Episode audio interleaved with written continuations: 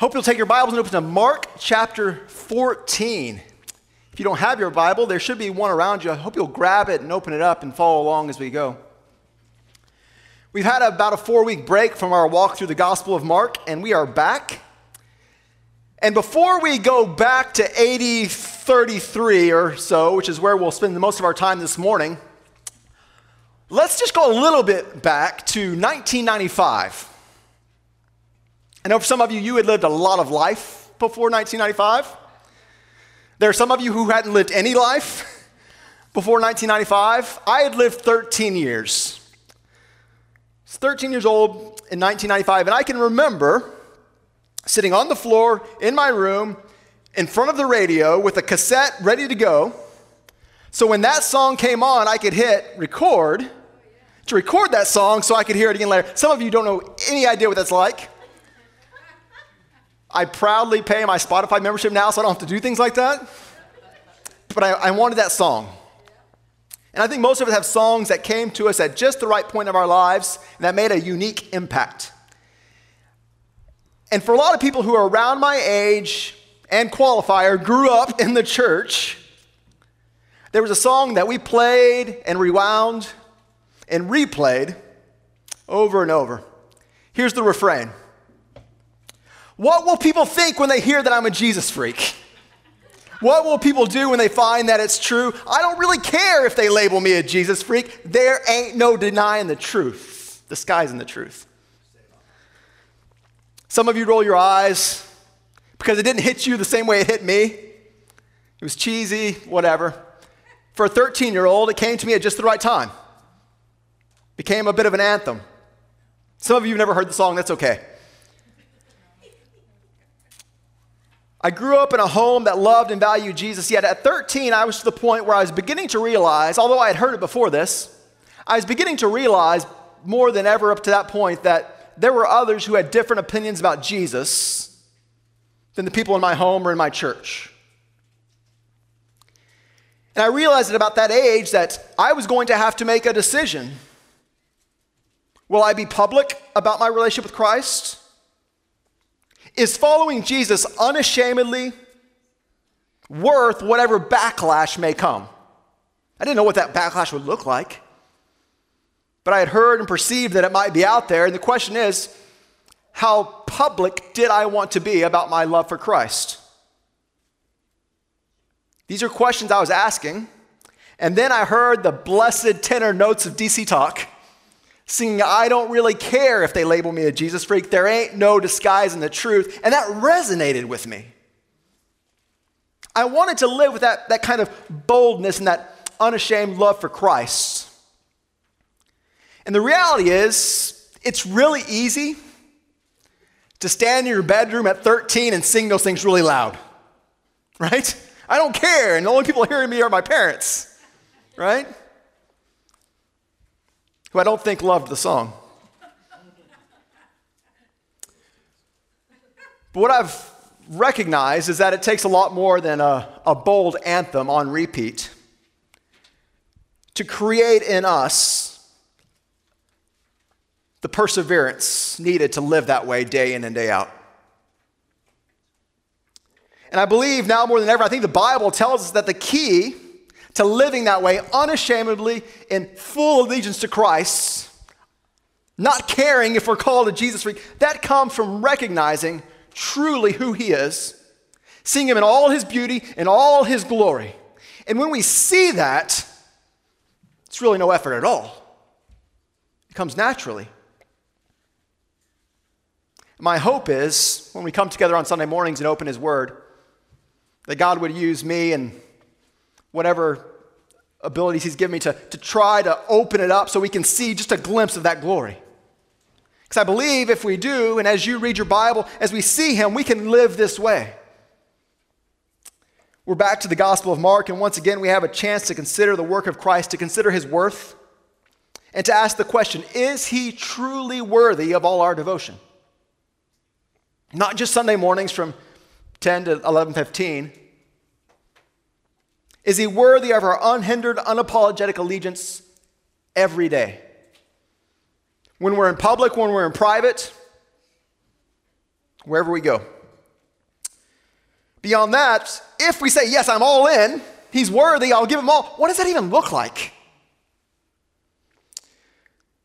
We're going to talk about that a little bit this morning as we go to Mark 14. It has been about a month since we've been away, so let me catch you back up to where we are in the gospel. Starting back in chapter 11, Mark began walking us through that final week before Jesus died on the cross. So, Mark chapter 11 begins with the entrance into Jerusalem. This was Sunday. Second half of chapter 11, most of chapter 12, we're talking Tuesday. Chapter 13, remember we spent a few weeks there. This was Jesus' teaching about things to come. And now we come to Mark 14. It's most likely Wednesday of that week. And as we've seen over and over in the Gospel of Mark, at this point there are some who are not impressed by Jesus. That's an understatement. They see him as a threat and they're plotting to kill him. There are others who know him but who aren't fully convinced that he's worth everything. And in our passage this morning, there's one woman in particular who sees him rightly and who responds in unhindered worship. My prayer for us this morning is that as we see her example and we see Jesus, we would recognize again his value, his worth, and that we would respond to him in unapologetic allegiance. If you have your Bibles open, let's read Mark chapter 14. Look at verses 1 through 11. Hear the word of God. It was now two days before the Passover and the Feast of Unleavened Bread. And the chief priests and the scribes were seeking how to arrest him by stealth and kill him. For they said, not during the feast, lest there be an uproar from the people. And while he was at Bethany in the house of Simon the leper, as he was reclining at a table, a woman came with an alabaster flask of ointment and pure nard, very costly, and she broke the flask and poured it over his head. And there were some who said to themselves indignantly, Why was this ointment wasted like that? For this ointment could have been sold for for more than 300 denarii and given to the poor. And they scolded her. But Jesus said, Leave her alone. Why do you trouble her? She has done a beautiful thing to me. For you will always have the poor with you, and whenever you want, you can go and do good for them.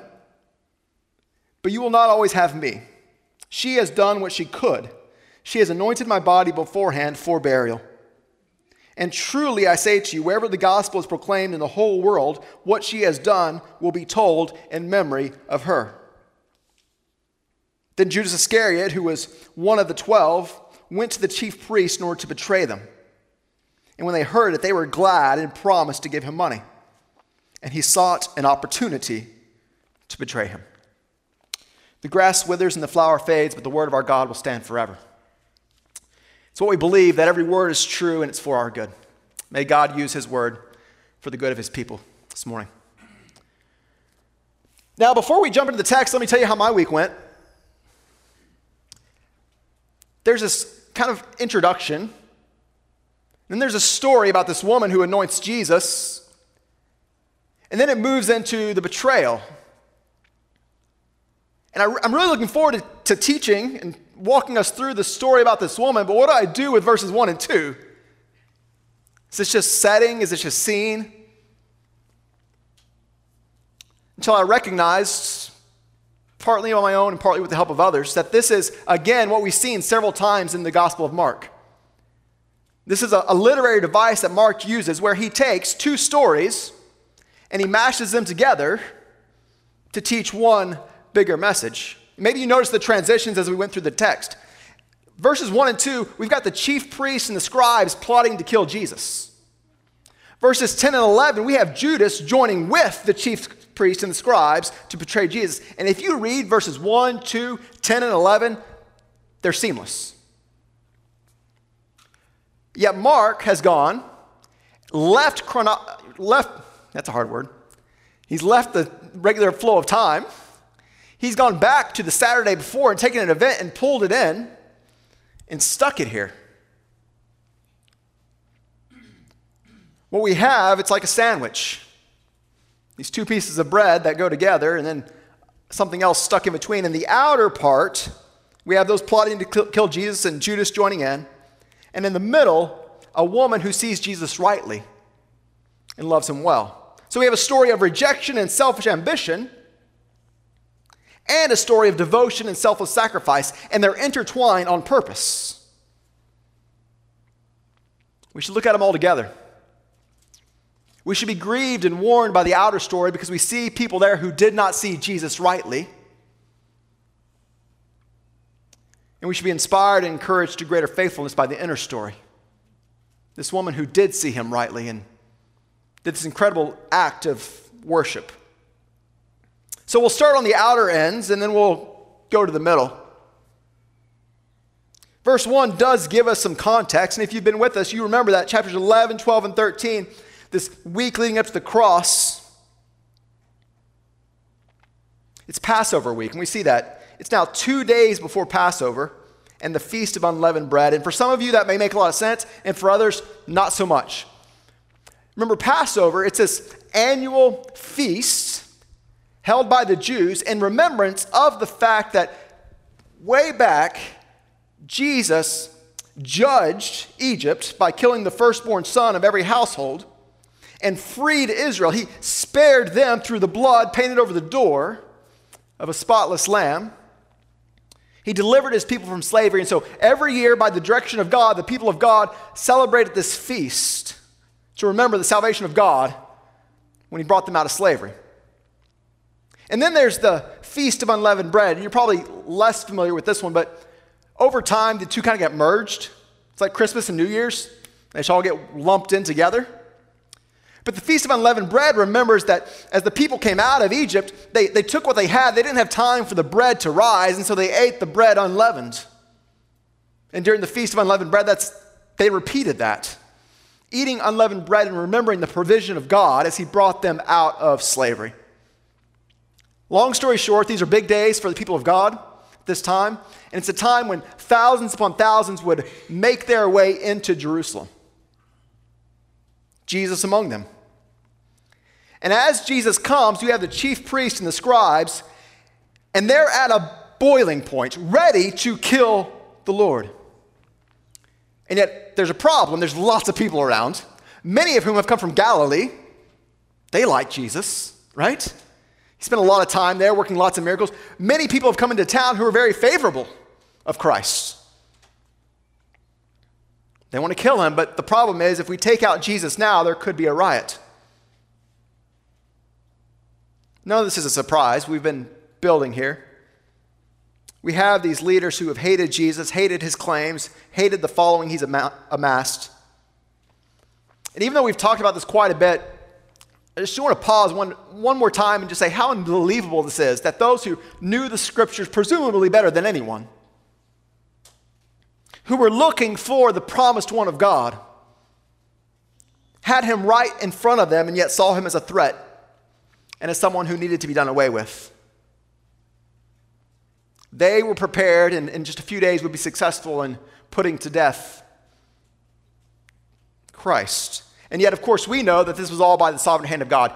It was no coincidence that Christ died the week of Passover. That final, ultimate sacrificial lamb slain for the forgiveness of sins. Remember what we read in Acts that God used those who acted by their own will to accomplish his sovereign plan of salvation for his people. This was God's plan of salvation for us.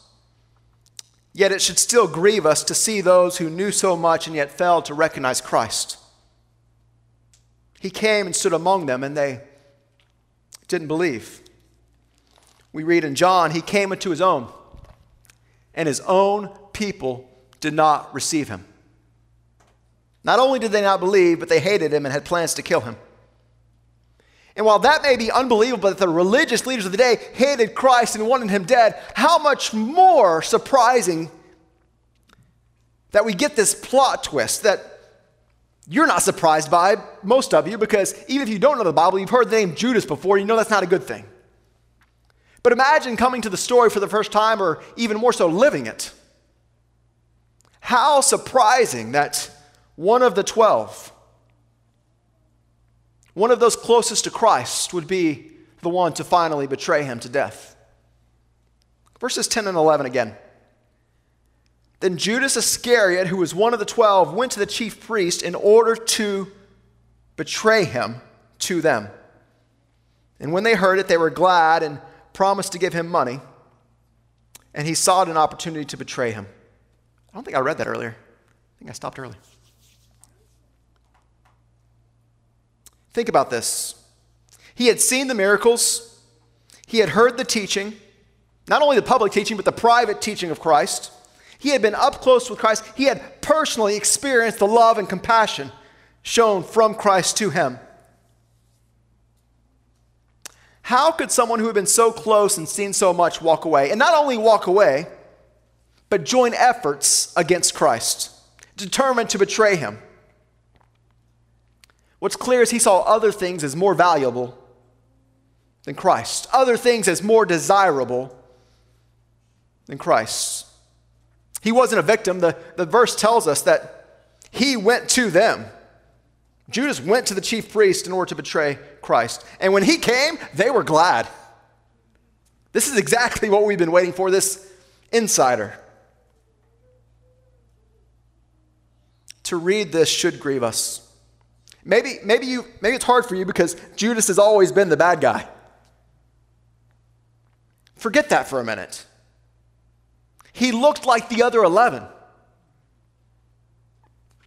a follower of Christ, a right hand man. And yet his heart was selfish. Somehow, in some way, he didn't see or know the immeasurable worth of Christ. And when he saw something that appeared more valuable, he took it. Should be a warning to us, shouldn't it? That proximity to Christ isn't enough. That familiarity with Jesus is not enough. What we need is to truly recognize the worth and the value of Christ Judas missed it. There were only 11 other people who had had this kind of closeness during these three years leading up to this event. He saw it all, he heard it all, and his heart wasn't changed. And instead, he saw another way to get something that would be good for him, and he took it. He sought an opportunity to betray him. Church, when we see the story of Judas, it should be a call for us to check our own hearts. There are several places in the New Testament that speak of those who seemed to have faith for a while. They were in the community of the people of God. They heard the scriptures, they knew the theology. Some of them even preached it. And yet, a time came when they walked away, proving that they were never truly His. They didn't truly value Him or see His worth, and saw the things as the world as more appealing. Friends, would you consider your own heart? What we see here is that for all his proximity and all his familiarity, Judas loved other things more than Christ. His love for himself and his own gain was greater than his love for Jesus. And we could stop there, and that should be enough to send us out trembling And yet, what Mark does here so beautifully is he gives us this picture of those who would betray Christ, the chief priests and scribes, and Judas who joins them. And in between, he gives us this beautiful example of this woman. Judas is self focused and sees other things as more valuable. She's willing to give it all for the sake of Christ. This woman knows his worth. Look at verse 3 again. While he was at Bethany in the house of Simon the leper, as he was reclining at a table, a woman came to him with an alabaster flask of ointment, pure nard, very costly, and she broke the flask and poured it over his head. Now, the Gospel of John gives us a lot more information. I do think the that John chapter 12 tells the same story that we have here. John 12 tells us this happened on Saturday. So Mark isn't writing chronologically. Again, he goes back and pulls an event that happened in the previous weekend and inserts it here, which helps us see what he's doing. It's a flashback. It's a Saturday night. Jesus at a dinner party hosted by Simon the leper. And he just says that like we should know who he is. Oh, is that Simon the leper? Nowhere else in Scripture do we, we know anything about this guy. You want to play a game? You want to think through it a little bit? Lepers don't host parties, right? People with COVID shouldn't host parties. Public service announcement. Lepers don't host parties. Yet he is, which means he's probably no longer a leper. And people didn't generally get back from leprosy. I think it's a safe assumption that this man was healed by Christ. John tells us that also at this party were Mary and Martha's sisters and their brother Lazarus. Remember that guy? He had died. He was in the grave and he stunk. And Jesus brought him back from the dead. This is a party with some people with some good stories. I had leprosy, I was an outcast, and Jesus healed me. Yeah, I'll one up you. I was dead. I stunk. And Jesus called me out of the grave. We've got Mary and Martha, faithful followers of Christ. Lazarus, Simon the leper, the disciples are there as well. And as they're gathered at the table, she comes up. Who? A woman, Mark tells us. John says it's Mary.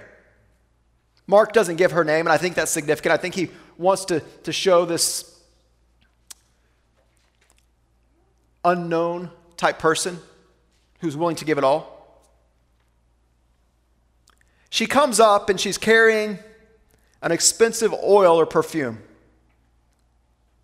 The text says it's costly. Later on, we're told that it's worth 300 denarii. Don't translate it as $300.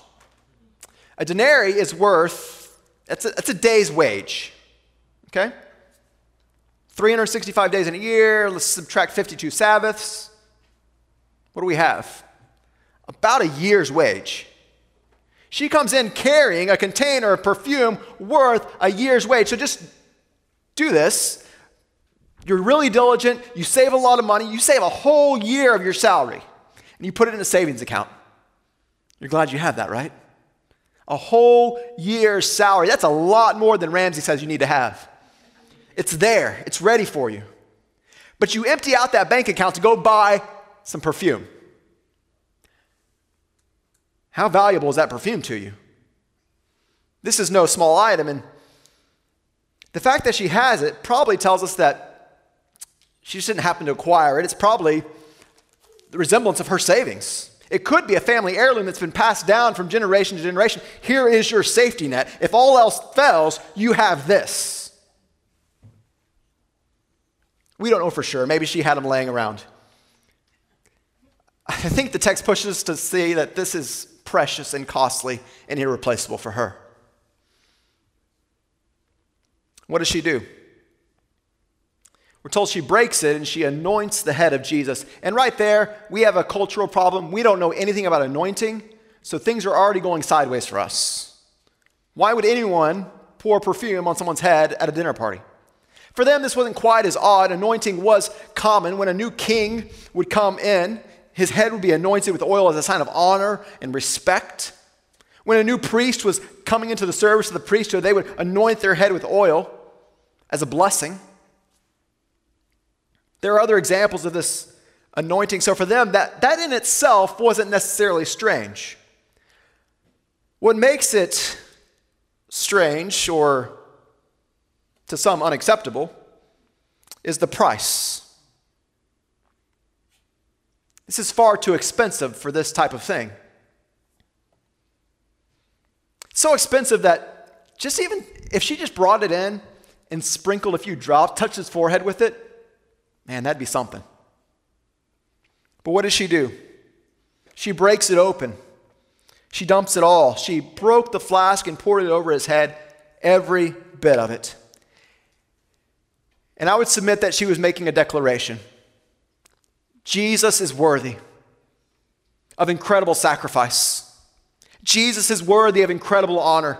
Jesus is worthy of any shame or mocking that may come from this. And that happened. Verse 4 There were some who said to themselves indignantly, Why was the ointment wasted like that? Don't you think she probably knew this may not go over well? What will I do if they label me a Jesus freak? They said this ointment could have been sold for more than 300 denarii and given to the poor, and they scolded her. Again, Mark doesn't give us the names. Go to John, what we find out, it's probably the disciples, and Judas leading the charge. They watched her walk into the room, and they apparently knew exactly what it was worth. Maybe she showed it off first. As they stood watching, she did something they couldn't believe. She broke it, and in one moment, she poured all that value, all that worth on the head of Christ. And what was the response? They were mad. They were indignant. To them, this was a careless and a wasteful choice. How could she take something of so much value and waste it? Seems short sighted. Think about what you could do with a year's salary. If you had it and you could use it however you wanted, what could you do with that? What good could you do? Mark says they were mad and they unleashed their anger on her. They scolded her. I can just imagine the things they were saying. If you don't need it, if you can give it away, at least do something worthwhile. Give it to the poor. You could have benefited so many people. Now it's gone. What a waste. What a fool.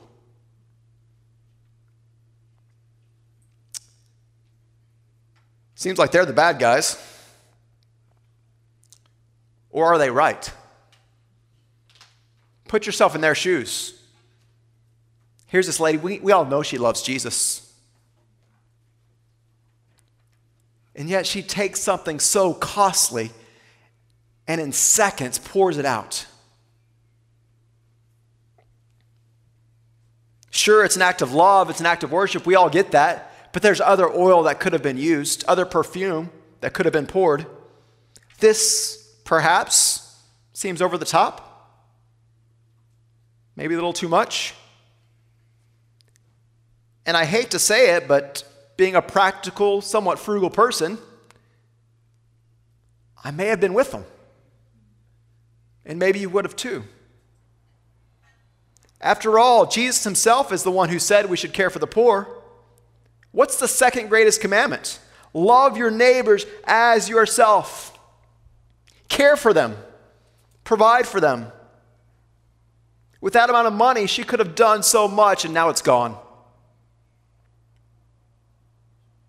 Maybe you and I would have been with them, wagging our heads, wondering, we all love Jesus, Mary. We all love him. Why would you do that? Yet, how does Jesus respond? Verse 6 Leave her alone. Why do you trouble her? She made a mistake. No. He says, She has done a beautiful thing. You will always have the poor with you. And whenever you want, you can do good for them, but you will not always have me. That verse can rub us the wrong way.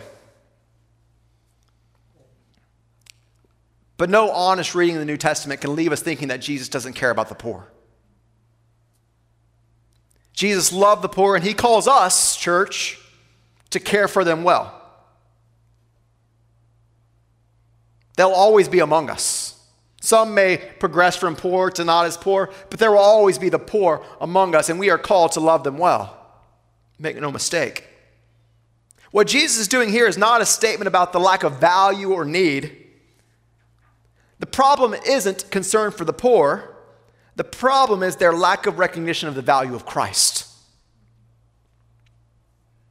I mentioned a minute ago the second greatest commandment.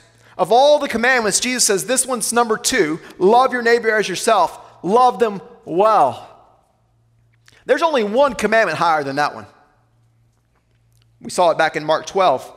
The most important is this Hear, O Israel, the Lord our God, the Lord is one, and you shall love the Lord your God with all your heart, with all your soul, with all your mind, and with all your strength. Jesus rebuked those who scolded her because he recognized this isn't about a lack of love for the poor, it's about an overwhelming love for her Savior. This woman saw Jesus and saw his worth and wanted to worship him and acknowledge him in a way that showed how valuable he is. She wanted to say, You are worthy of the most costly thing I have. She took this expensive possession and used it all. And Jesus says, She has done a beautiful thing to me. Which is not to say a gift to Jesus is always better than a gift to the poor. A gift to the poor, in a way, is a gift to Jesus. These things aren't mutually exclusive. What we're not told here is to, to give everything to the church and never feed our neighbor. The point here is a heart of devotion. She made it clear that she loved Christ above all else and that he was worthy of unparalleled worship. It was about her heart, which is very similar to what we saw back in Mark um, chapter 12. Remember the, the widow who comes with the two coins? And she puts it in, and Jesus says, That's the example. $2 about $40,000. It's not about the amount. It's about the heart of worship and devotion. Jesus isn't seeking large amount of money. He's seeking those who will worship him with hearts that are fully devoted. That only comes when we recognize Jesus rightly. Isn't that what we agreed that Judas missed?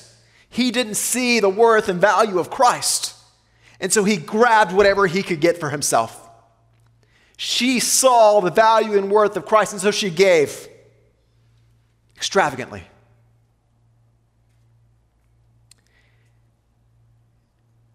And maybe that's all she thought she was doing.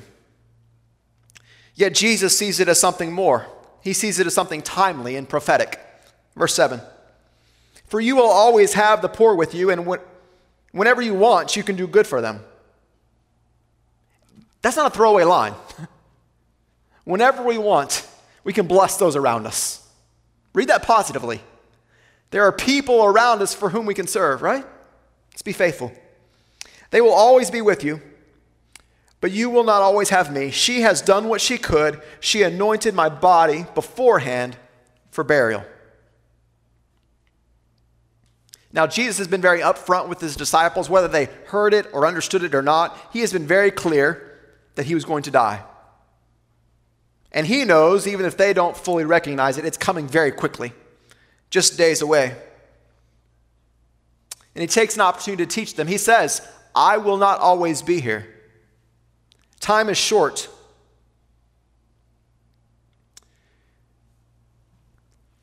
Another Jewish custom that you may or may not be familiar with is that when a, a person would die, the family would go and they didn't embalm, but they would take the body and they would cover it with, with oil and perfume and um, incense and things that would help.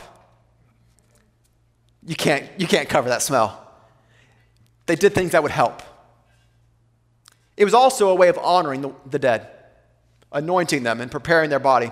Here's what Jesus knows He was going to die a criminal's death. Criminals don't get that privilege. They hang on the cross, and then they're disposed of. Jesus sees what she has done and is doing. And he says, She is anointing me for my burial. Symbolic, of course, but significant. And this is just speculation on my behalf, but I can only think Jesus, knowing what's happening and knowing what's coming, sat there, oil running from his head into his face, and he knew what was coming. His death was coming, his burial was coming. In that moment, some were seething with anger. Jesus was considering the sacrifice he was about to make the cross, the shedding of blood, the wrath of God, the payment for sin. He was making himself ready for what was to come. Maybe you're here this morning, and I've said it a dozen times that Jesus is worthy of everything, worthy of pouring out your most valuable resources. But why? Why would she do that? And why, 2,000 years later, will we still be coming together and talking about it and saying, yes, he's worth it? Why? It's because of who Jesus is. Remember, we believe that Jesus was not just a religious teacher, he was not just a moral leader. Jesus was God, very God. God of God, light of light, who took on flesh and lived among us. And then he allowed himself to be taken and crucified. There were men who plotted to kill him, and according to the sovereign plan of God, they did.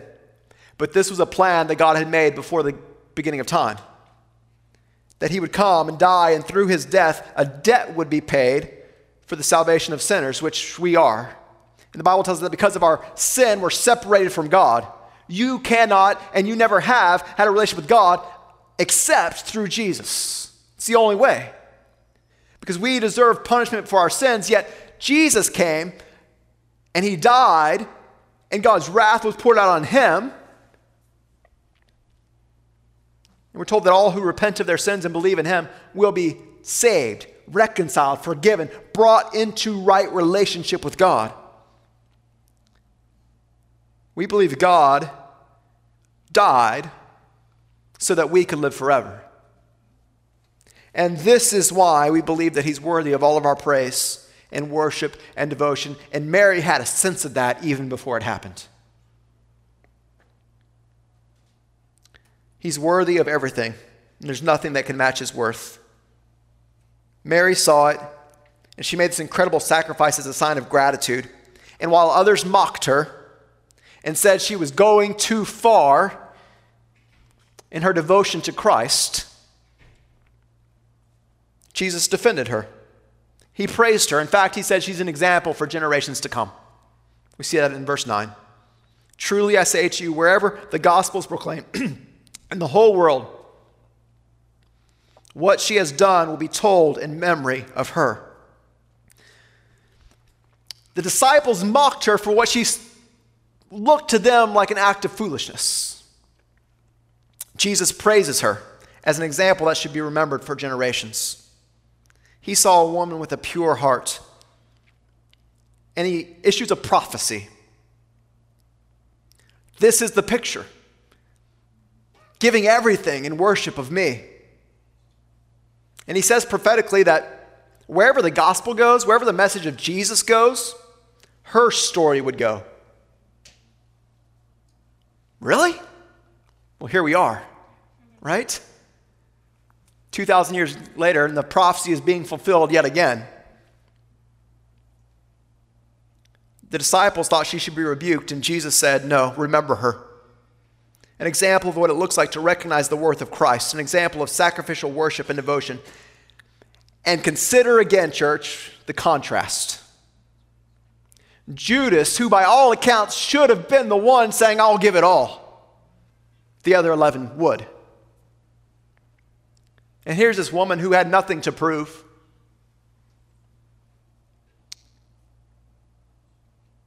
Do you remember the legacy of Judas?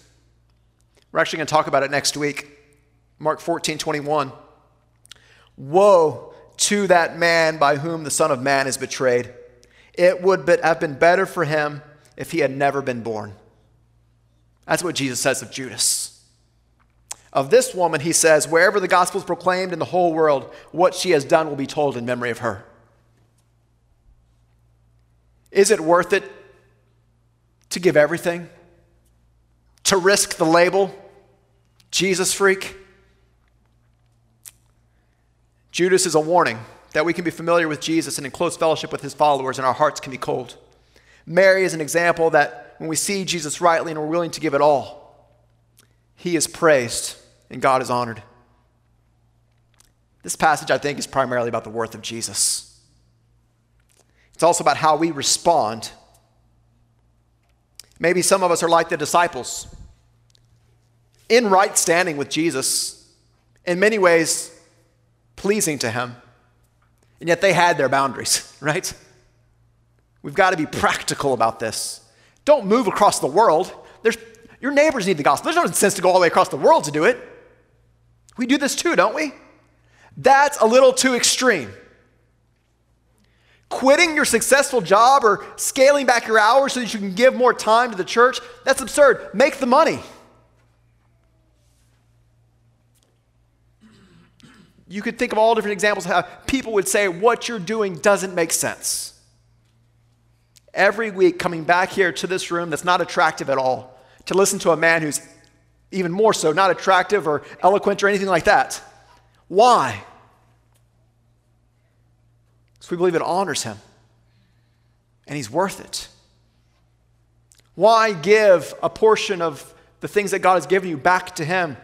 Why do we give offerings? Why do we make sacrifices? Because, church, He's worth it. He's worth it all.